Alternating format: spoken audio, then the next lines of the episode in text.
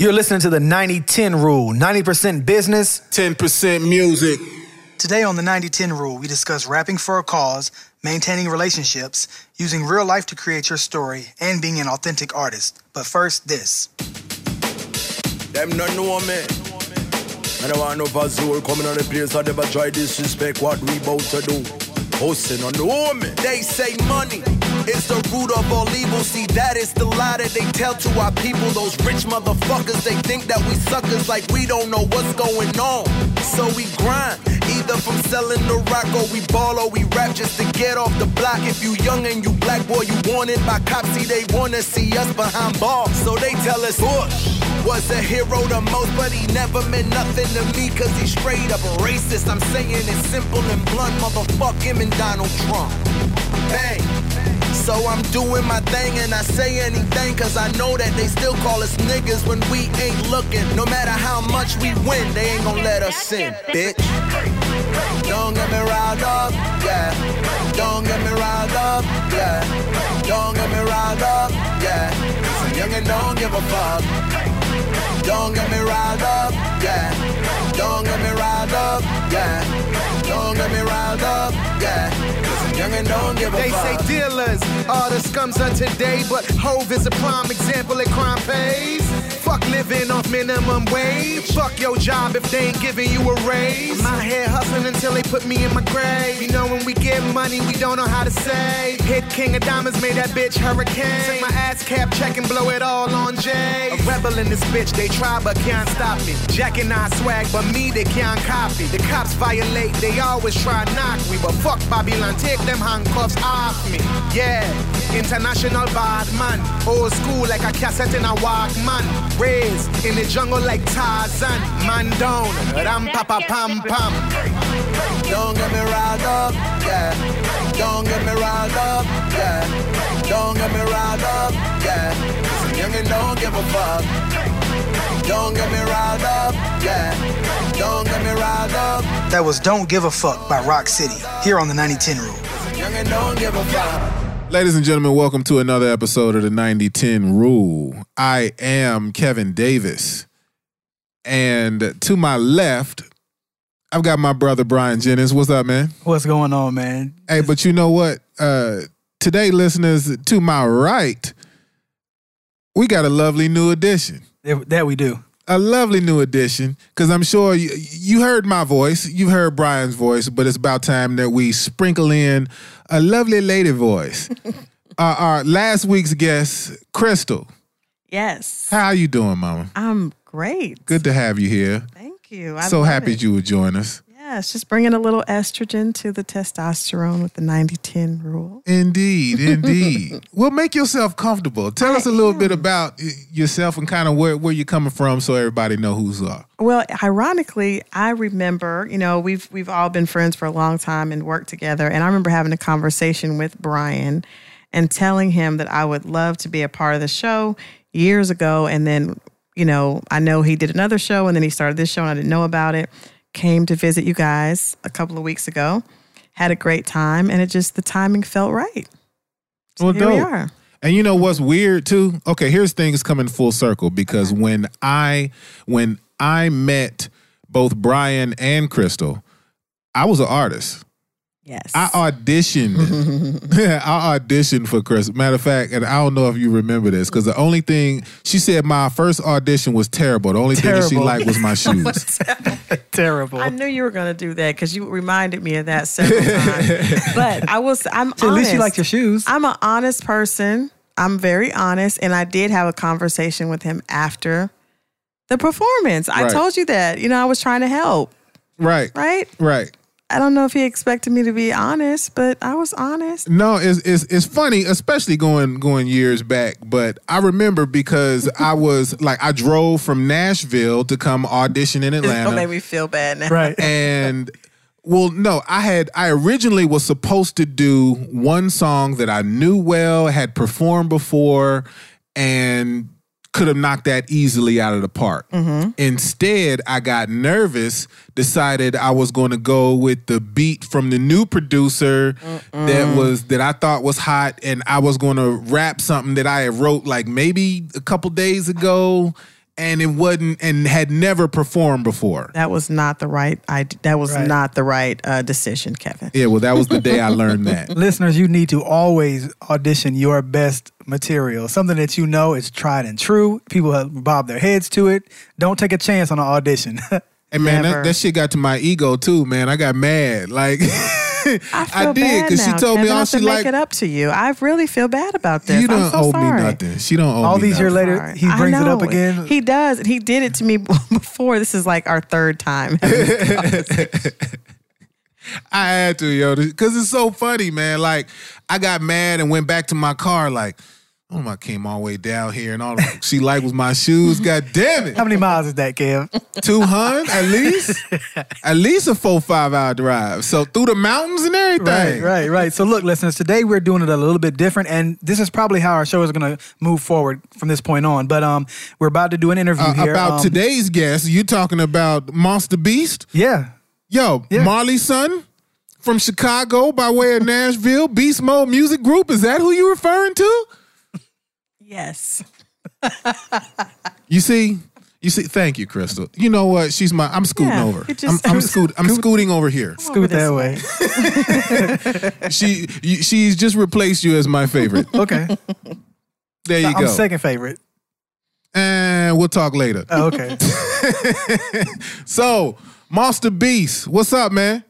It's really good. Blessed to be here. Indeed, man. Talk to us a little bit about "Woke Up in L.A." Man, like the single is is is hot. It's everywhere. Tell us what's going on with that. Uh, it's a song I really wrote about my first trip to LA. Um, being a, a a person that loves the marijuana game and you know wanted it to be legalized all over the country. Uh, I went down there in what 2011, 2012 for the All Star game, and my whole little story about my trip is in that song. So it's all real talk. Meeting the director, uh, seeing fake booties on Fairfax, and all of that. You know, just everything. so the song got picked up by my label when I got signed earlier this year as the lead single that they want to put you know real money behind. So we found the president of Hitmen DJs through my manager, and he already had a, a previous relationship with him, and he works with Future directly right now. Got 26 platinum plaques, including one for the Marshall Mathers LP. So we felt it's a good person to invest with as far as getting it on the radio and engaged in the market heavily. So we still in the middle of it, but it's it's getting some traction with radio spins right now, verified. Dig that. That's what's up, man. Congratulations on that. I'm, I'm sure that's going to continue to do well. I've known you for a while, so I've I've seen a little bit of your growth.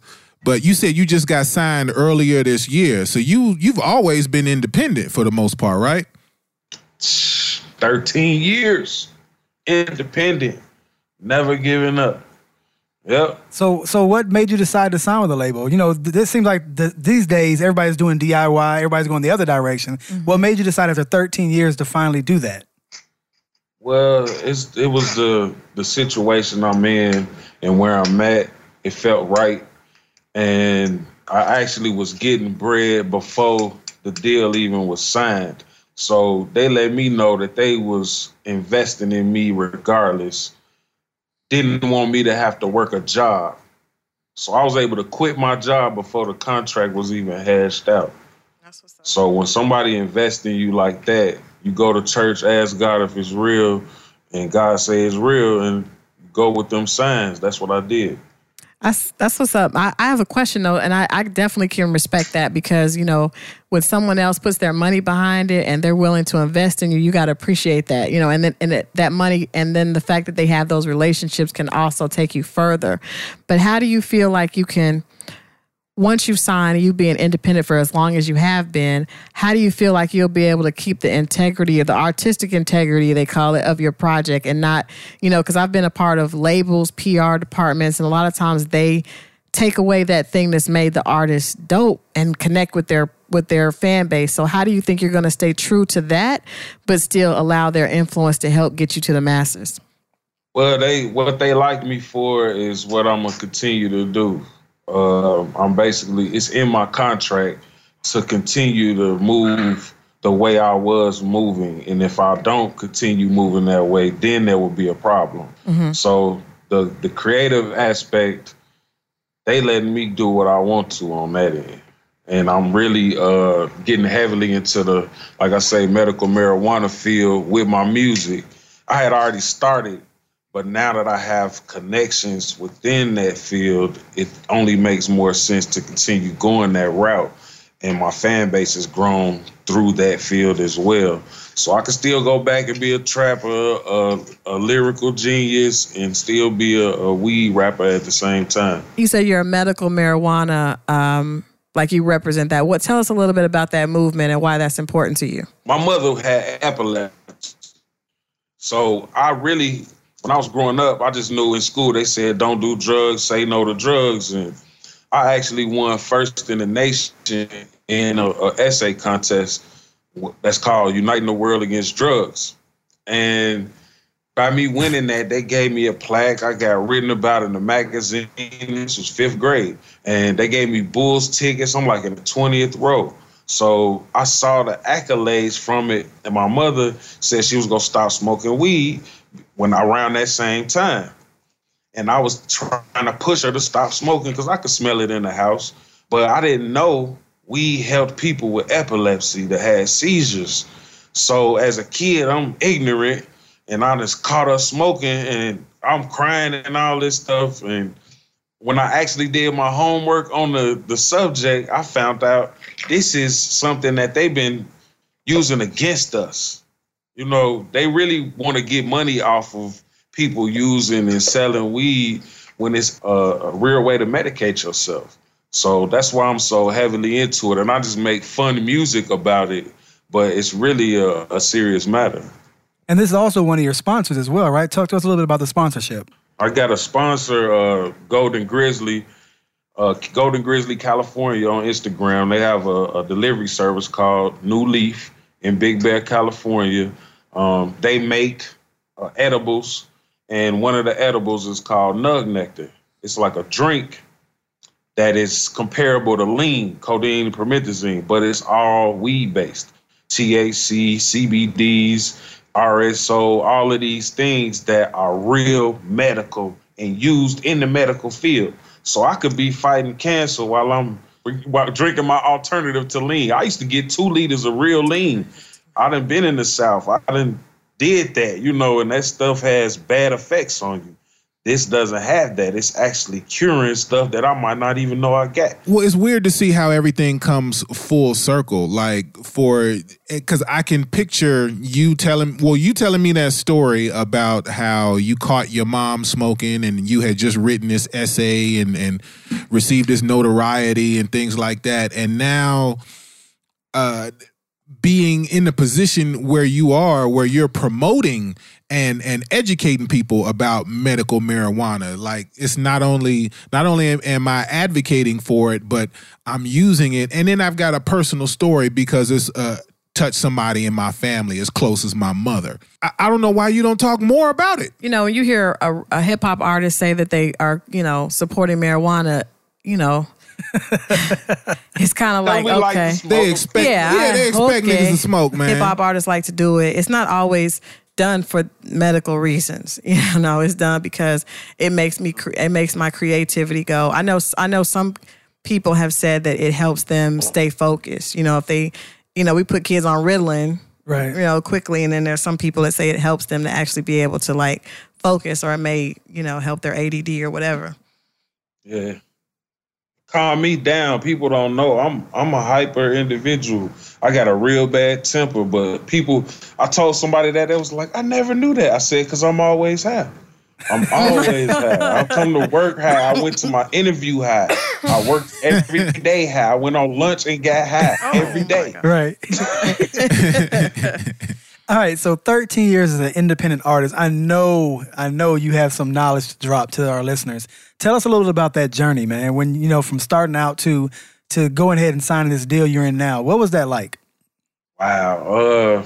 Uh 03 is when I really jumped in head first. I was going to school. I went to school for at Columbia College in Chicago for music business. I wanted to finish, but they stopped giving me financial aid. So I took what I learned and I decided to manage my group, which was my first cousins. They all like, you the biggest one, you went to school. They gonna notice you first when you walk in the door, cause I'm 6'2, 6'3, 280 pounds. You know, they gonna see me. So they like, you the manager. So I was thrust into that position and being an artist at the same time. We, man, we sold 10,000 copies first summer when we dropped a, a mixtape, well, album. This was in 2004, though. Through what channel? How did you sell them? Just out the trunk? In the streets, out the trunk, in stores, online. We didn't have no control over that part because we actually did get a little garbage deal between two independent labels, but we felt good about just being able to buy our own CD for three dollars and sell it for 10 mm-hmm. Right. Back in 2004 and we lived off of that. And it was like if we could go somewhere warm we could sell these cds all year round and make real money. So we moved from chicago to nashville. That's how kevin know me. So we went from there to nashville trying to put out our second project. One of my cousins got locked up got raided. So i started doing my solo writing. I hadn't put out a solo project yet until 2010 so I'm in a Wow. group situation. And we put out our second album when my cousin got out of jail. And I just saw that everybody wasn't uh everybody wasn't focused on it as much as me. Everybody wasn't investing as much as me. I was never able to quit working a job and support my kids and pay a car note and pay bills through just music or my connections with music. Now that's what's happening. I got, you know, it's like these sponsors are endorsements. I feel like an athlete. Each company that get attached to my name, they got a way for me to make some money or they saving me a whole lot of money. I'm sitting here with one of my sponsors right now, Project West Photography, who does a lot of my documentary work and takes a lot of my pictures that you see online. So Yeah. So, matter of fact, talk to us a little bit about that, like the artist slash manager period of time. What do you feel like you you learned during that period that set you up for what you're doing right now? I just learned that building relationships is worth more than anything. That will that can change your life overnight. If somebody believe in you and you know they they can relate to you over a period of time that you never know what position they may get in and think about you like, oh man, my dog Mouse, it's perfect for him. So I just kept in touch with people like me and you we might not talk every day, but we still got each other on some type of social media. I still got your email. I still got you saved on my phone. It's muy bueno. Mm-hmm. I know it's Kevin Davis now, but I just left that so I can remember that's how long ago I knew him. You know what I'm saying? I could call him that, and he know I knew him from that period. Yeah. So it's them them them seven years when I was in the artist manager position is just relationship building, man. I, that's the main thing, and I I would tell anybody to if you find somebody that can possibly help you in any certain way, keep them on the line. See how they doing. If they got kids, ask about their kids. Don't just let it be music, because people can smell bullshit a mile away if you just want to use them. I actually people, these people that I got behind me, we look at each other like brothers. We care about each other. It's not just because I'm dope at rapping and they got a service that they can provide. Me. Right, right. And, and you know what? Now I, I think about some of the relationships that I've had with different artists. Um, those that have, those that have built a relationship with me on a human level, those are the ones I still talk to. Those are the ones that I still be like, yo, what's going on? Da da da. You ain't doing no music? Ah, man, well, come through. You know what I'm saying? It, it be we have that type of relationship. The the ones Right. that I know that were like, yeah, man, you know, this is music only, and da da da. You know, we don't do nothing else. It's like, okay, so yeah, we communicate on music. If you in the room or it's relevant or you know something is current, but otherwise, I don't, I don't hear from them guys. you know, today with it being so direct to consumer um, and direct to customer, um, talk a little about what ways you engage your fans You know, tell us a little bit about the, the process that you use to keep your fans excited and keep them engaged. Oh, it's so many. Um, the close ones, they actually are in my phone. I could text and call them. The ones that I actually respect their opinion, I can I consider them like my A and R's. They might not get paid, but they get music first. They get T-shirts. They get free shows. And these are fans, stuff like that. You interact with These are okay. I in fact with my close close fans direct on the phone. They got my phone number. They could call me if they dog that. okay. Um, and that's like a hundred people or something like that.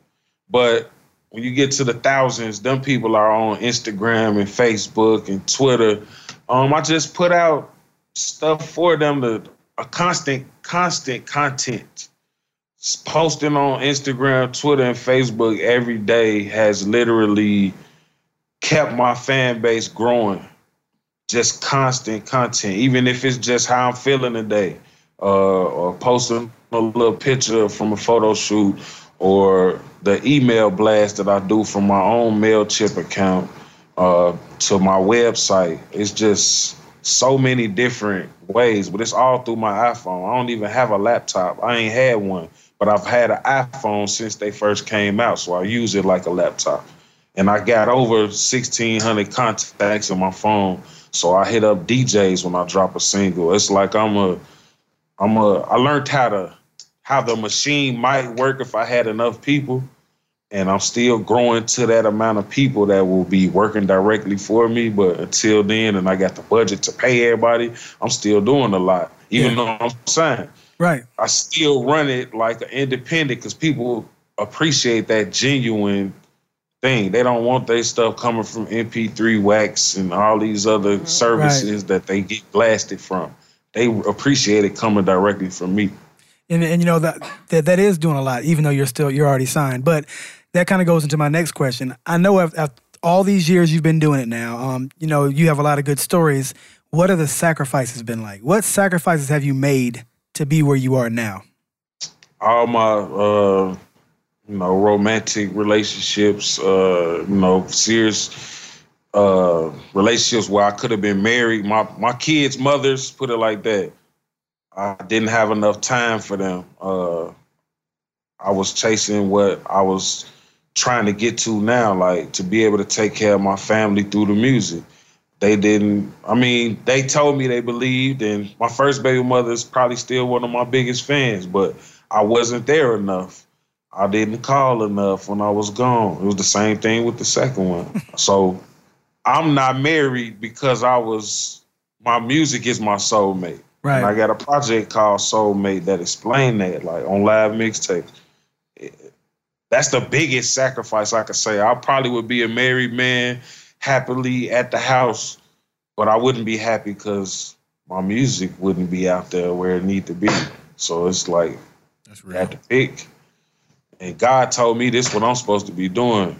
So I just had to go with the signs of what God told me. I feel that, man. Well, woke up in LA. Tell us how we can buy the, the single. It's on iTunes and everywhere else that you buy music. It's on Spotify. Um, it's on my website, mossdabeast.com. Everywhere. Um, it's definitely on the radio station too. Columbus, Georgia, um, Detroit. You can record any media-based radio station, basically. Um, you know, they got the little playlist, or if you don't see the artist, you can put the artist's name in there. So Dig that. Well, matter of fact, let's let's take a second and go ahead and play the record real quick, man. So, matter of fact, Moss, you want to introduce it? Yes, sir. Everybody uh, waking up in LA for Challenge Festival. Everybody that was down there for BET, y'all know the feeling. Woke up in LA by your boy Moss Da Beast. Beast mode.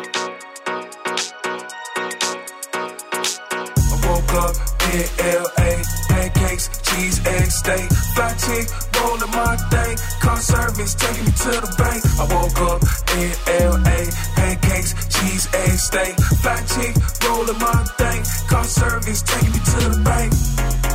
Soon as I woke up, you know we did it. She rolled up and then we hit it. Got breakfast and then we split it. I'm gone. Car service to the bank just to get my check up. Deposit, I had to pick up the next show. I got to rip up. Open up the door and I'm headed to the teller. Fan stopped me, handed me a love letter. Said she want an autograph, name Marcella. Told me I reminded her of Jerry Rockefeller. Took a IG pic, I was glad I met her. Now it's time for another good time. Cigarella. Steaming on the way out to a meeting with a homie out of Hollywood. Got a lingo with a new director. And he talking plenty cash. Hit the mall, I seen some ass. Hit more grass, then I laugh. As we balled out on Fairfax. This is the life I love. Palm trees up in the air. Bad bitches everywhere. No draws like they don't care. Woke up in LA. Pancakes, cheese, egg, steak. Fly chick, rolling my thing. Car service taking me to the bank. I woke up in LA.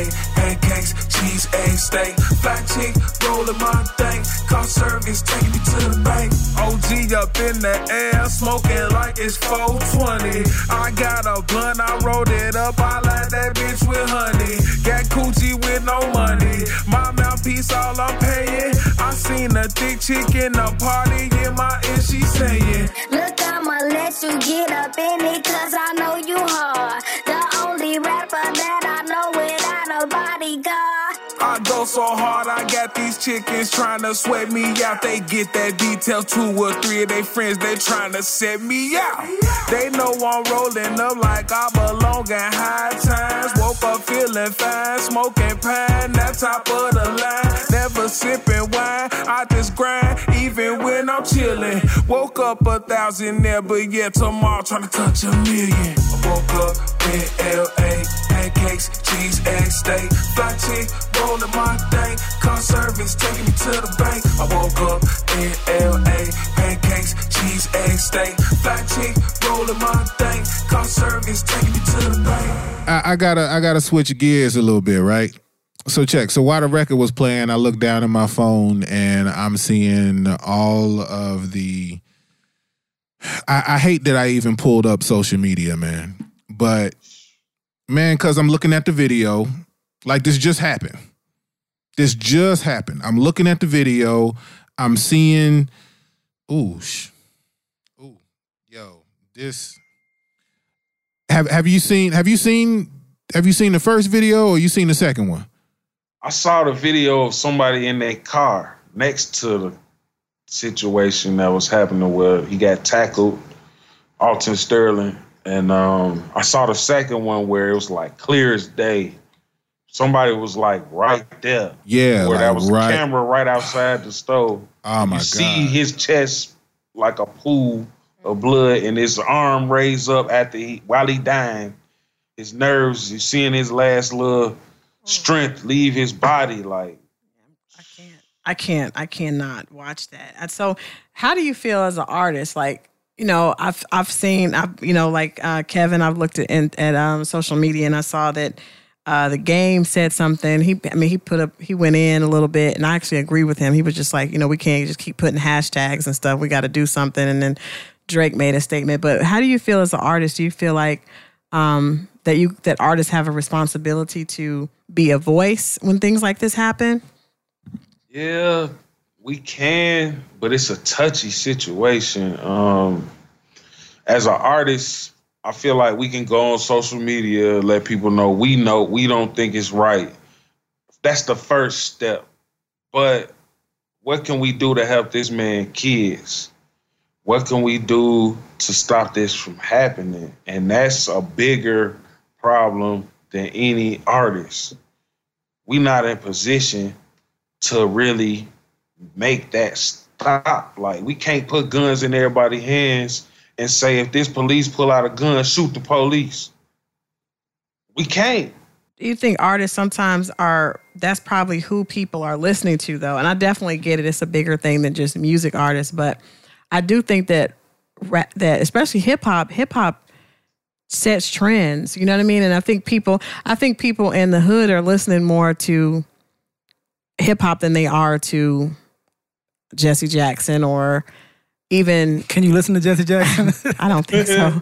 Or Al Sharpton or now Jesse Williams. I mean, I don't think those people, I, I think the younger generation connects more with their artists. Not saying that artists have the answer, but at least they can, you know, incite young people to action. I think you know, if if hip hop artists weren't supporting President Obama, I'm not saying he wouldn't be in office, but I think that definitely got people out to vote. I think that young people went out to vote and they were excited about it because you have Jeezy and J- you see Jay Z at the White House. Like that's huge. You know what I mean? So I, I think that, you know, you, you guys do have a lot more influence than it would seem, probably, you know? This is true, and like I I believe we need to have a you know self destruction and stuff like that. When I was a kid, I remember them moments when they came together and said we all in the same gang and all that type of stuff, and it did kind of help. But I think, and you're right, Fitz uh, Farrakhan said it. Y'all rappers got more followers than these church priests and pastors and reverends and deacons.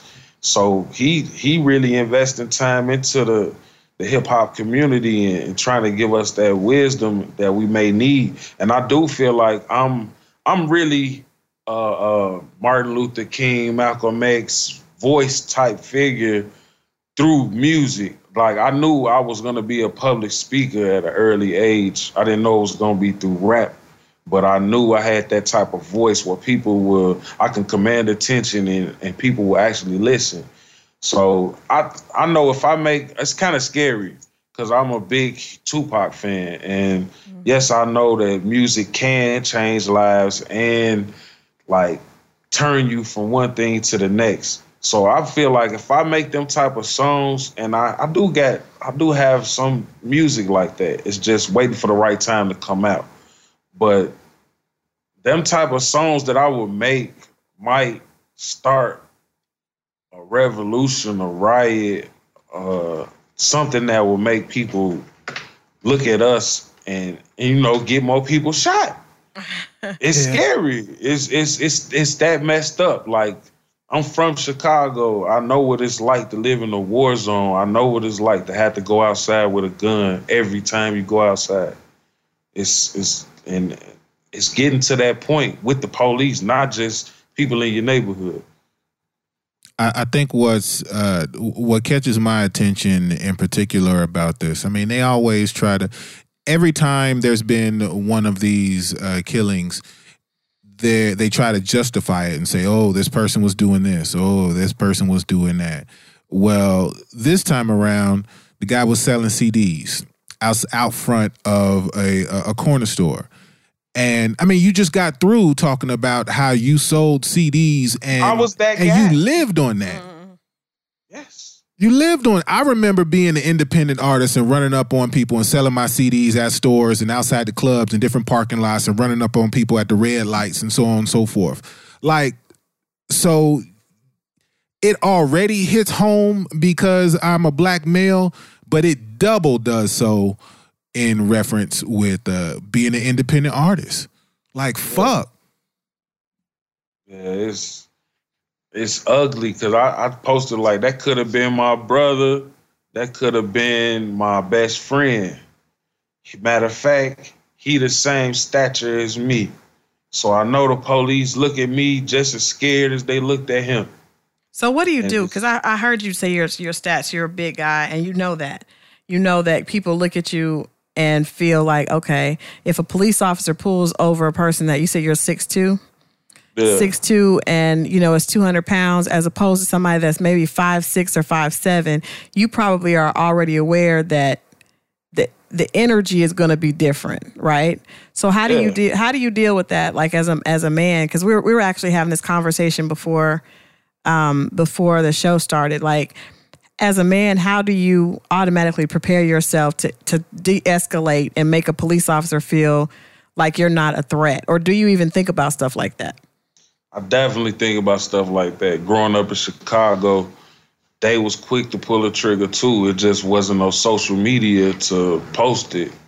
So we heard them stories about people getting shot, and my parents taught me how to be respectful. And if you gotta call it being a little punk or whatever the hell, I'm living. So you just gotta know how to talk to people.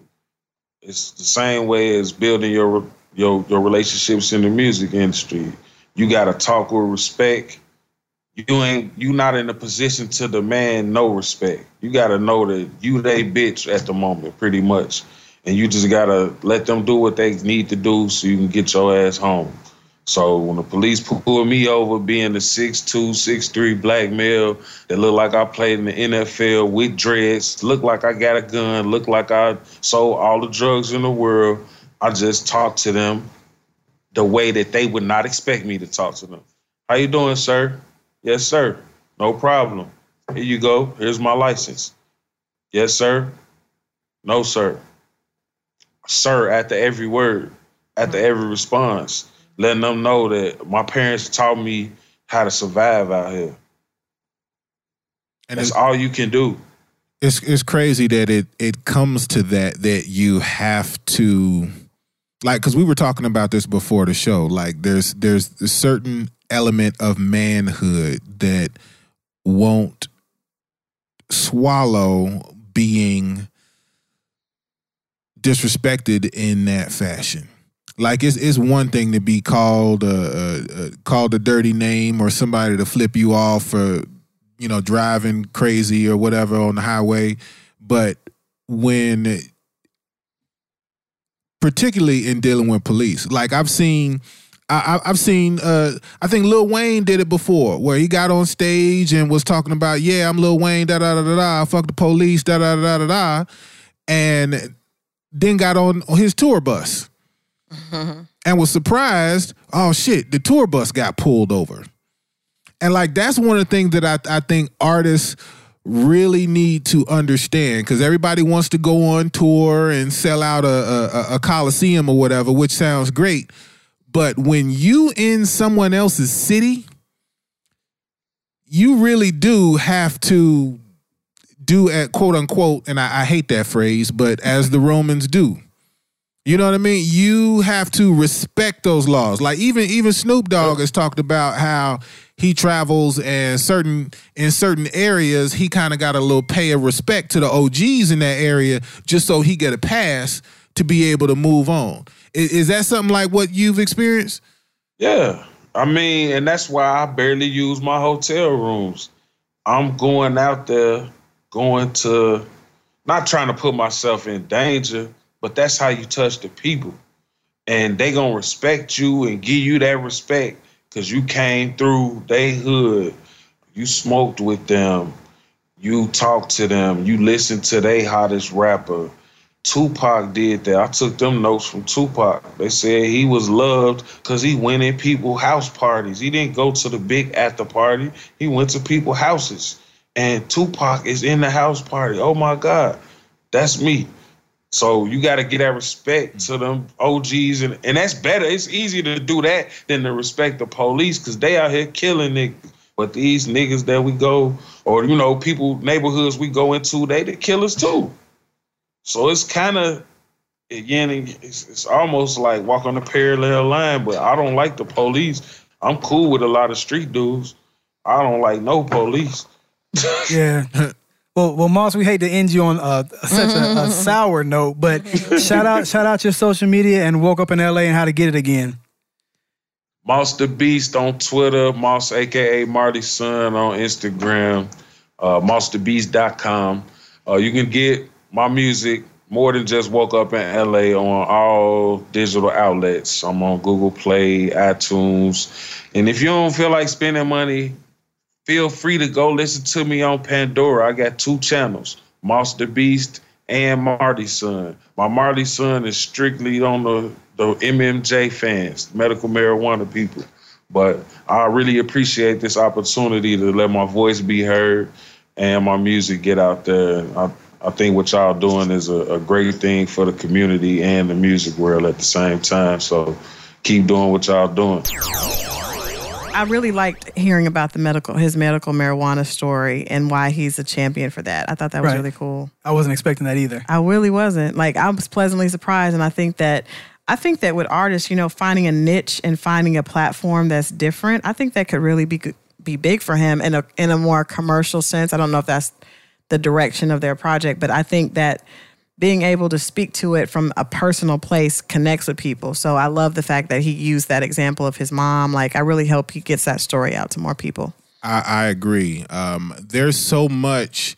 There's there's there's so much opportunity in hip hop and, and out of rappers that I think most people don't, or even rappers themselves try to uh, marginalize themselves and stay within of the stere- They try to stay within the stereotypes. Follow me, Mr. Me Too. Yeah, yeah. Like I mean, if you smoke weed, you smoke weed. But and I could think of a ton of rappers that are talking about how high they get or how much gas they got with them or whatever. But not too many actually have something of substance to say that yeah my mom was having epilep- epilepsy Right. and you know this is what she used to smoke to help calm her down But mm-hmm. that but that's almost I don't want to say unfair, be, but in a sense it is. I think that that's Unfair what how? that's what makes an artist. But every artist doesn't have a story like that. And I'm saying that maybe those mm-hmm. people shouldn't be artists. No, I think everybody has a story. You just have to tap into it. I think everybody has, and that's one of the things that you know I've I've always tried to do from a public relations perspective is to get people to find out. You know, one of my clients had saw her father try to kill her mother, so she obviously had a passionate platform for domestic violence.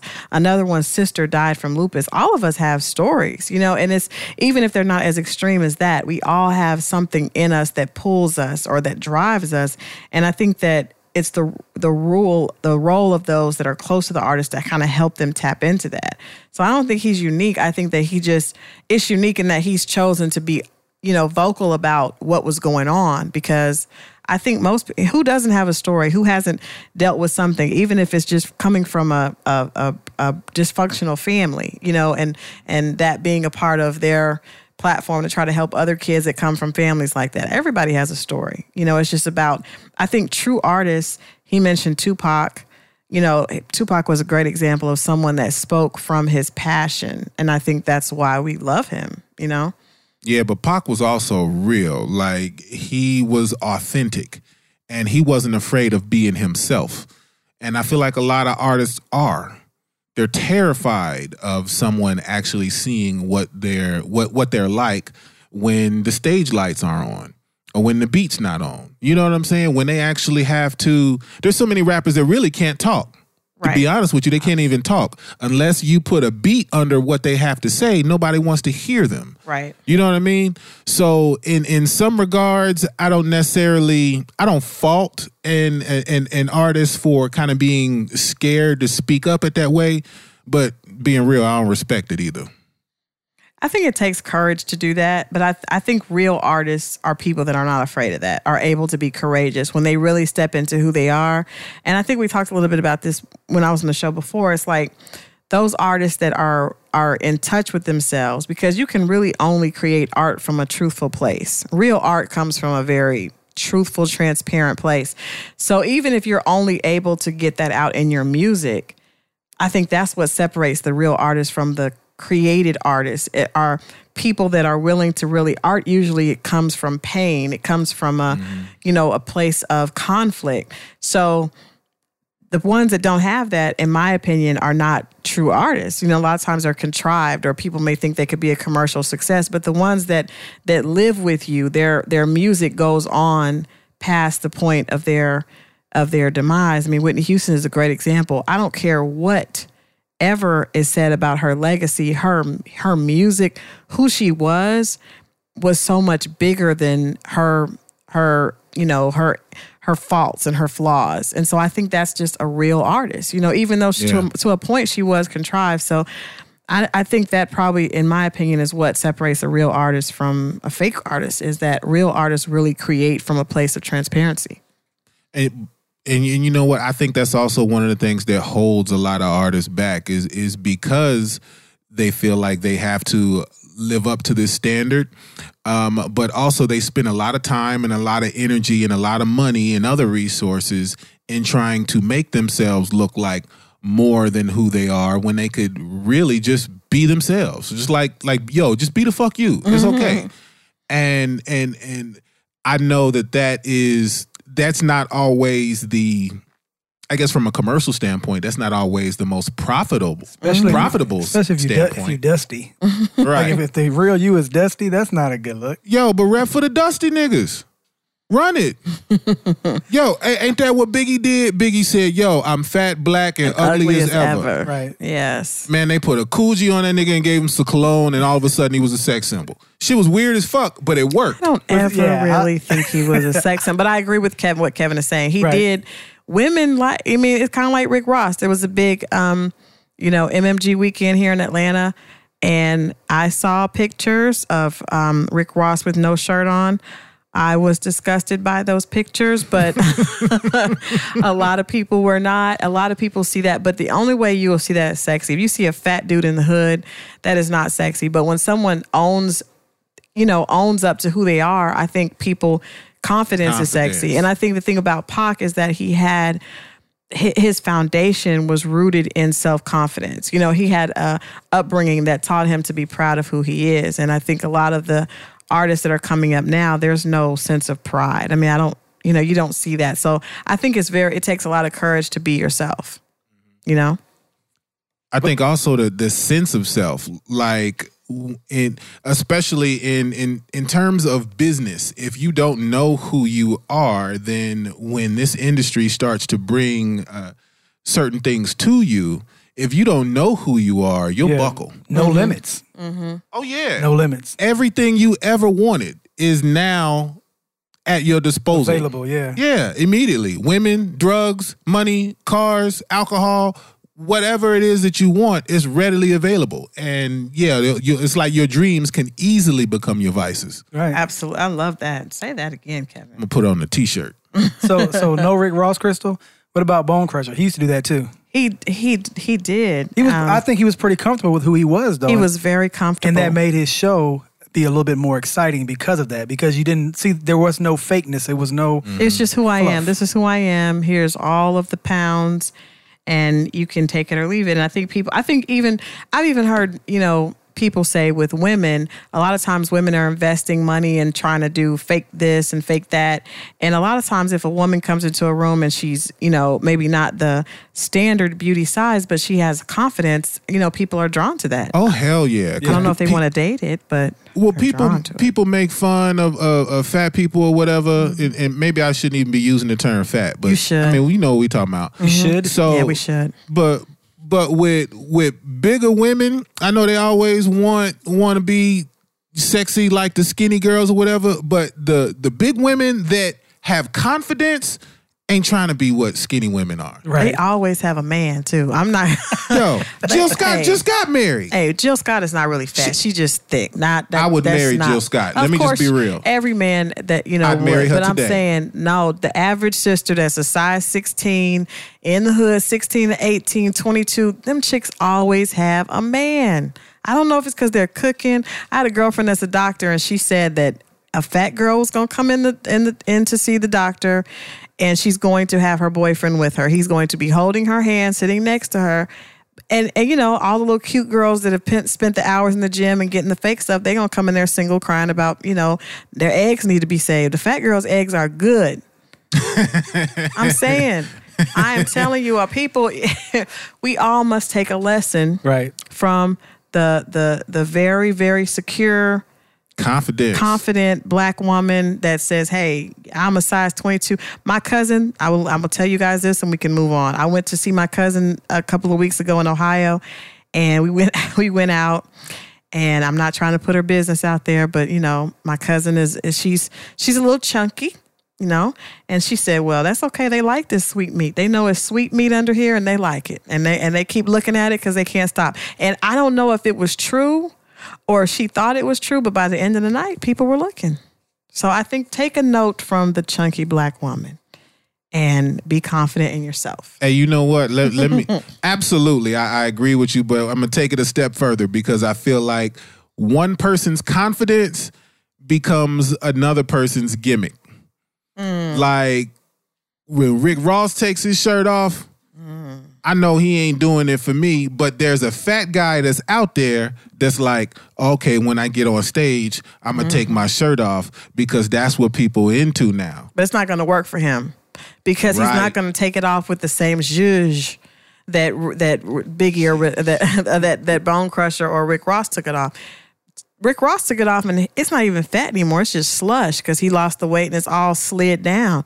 But so you can't, if you you have to take it off in the spirit of you have to be transparent. People have to see that's really you. If it's a fat girl that's faking like she's cool, but she really wants to lose weight, it's not going to work. Yeah, but is authenticity important anymore? I think it is you for think- long term, you not think for it's- short term. What about Drake? Oh, don't do that. Don't do. What you know mean, what about People Drake? Oh, Constantly be God. coming for Drake. I'm not coming for Drake. I'm just coming talk- for Drake, I'm just putting the, man. the facts out there. He doesn't necessarily write his own material. But you light That's not skinned. I thought you would have been on That's the what I it side. like, no, no, I like Drake. I like Drake as an artist. What I'm He saying, writes the majority of his own material. Just because he referenced something does not mean that he doesn't write his own material. I don't know about that. I, Who writes their own the material? exactly. But what I'm saying, that's what I'm saying. Is authenticity, authenticity even a thing anymore? Raekwon would never let another person write uh, one of his verses. He also didn't have as many songs on the radio. being a thing. But but okay, but we're talking about the sheer number of songs. Raekwon also did not have the numbers that Drake has. So in order for you to get you gotta, to a certain level of success, you have to have assistance. It's kind of like if someone asked me, Crystal, are you doing PR authentically? Yes, but I may have a senior account exec that does something for me. That doesn't mean that it's not under my leadership and under my guidance, and it's still authentic to the brand. Right, but I, Okay. I think the hip hop is was a different animal. It was started in a different in a different way, and you know the the jury's still out on that as well. You know, there were in the beginning there were dudes wearing tight leather outfits rapping, and the very first rap song that got published was somebody else's song. So I mean, Maybe the history is not as authentic as we would like to believe. right, but Right. there are guys out in the street ready to die for the authenticity. Meek Mill not killed his really. career over that.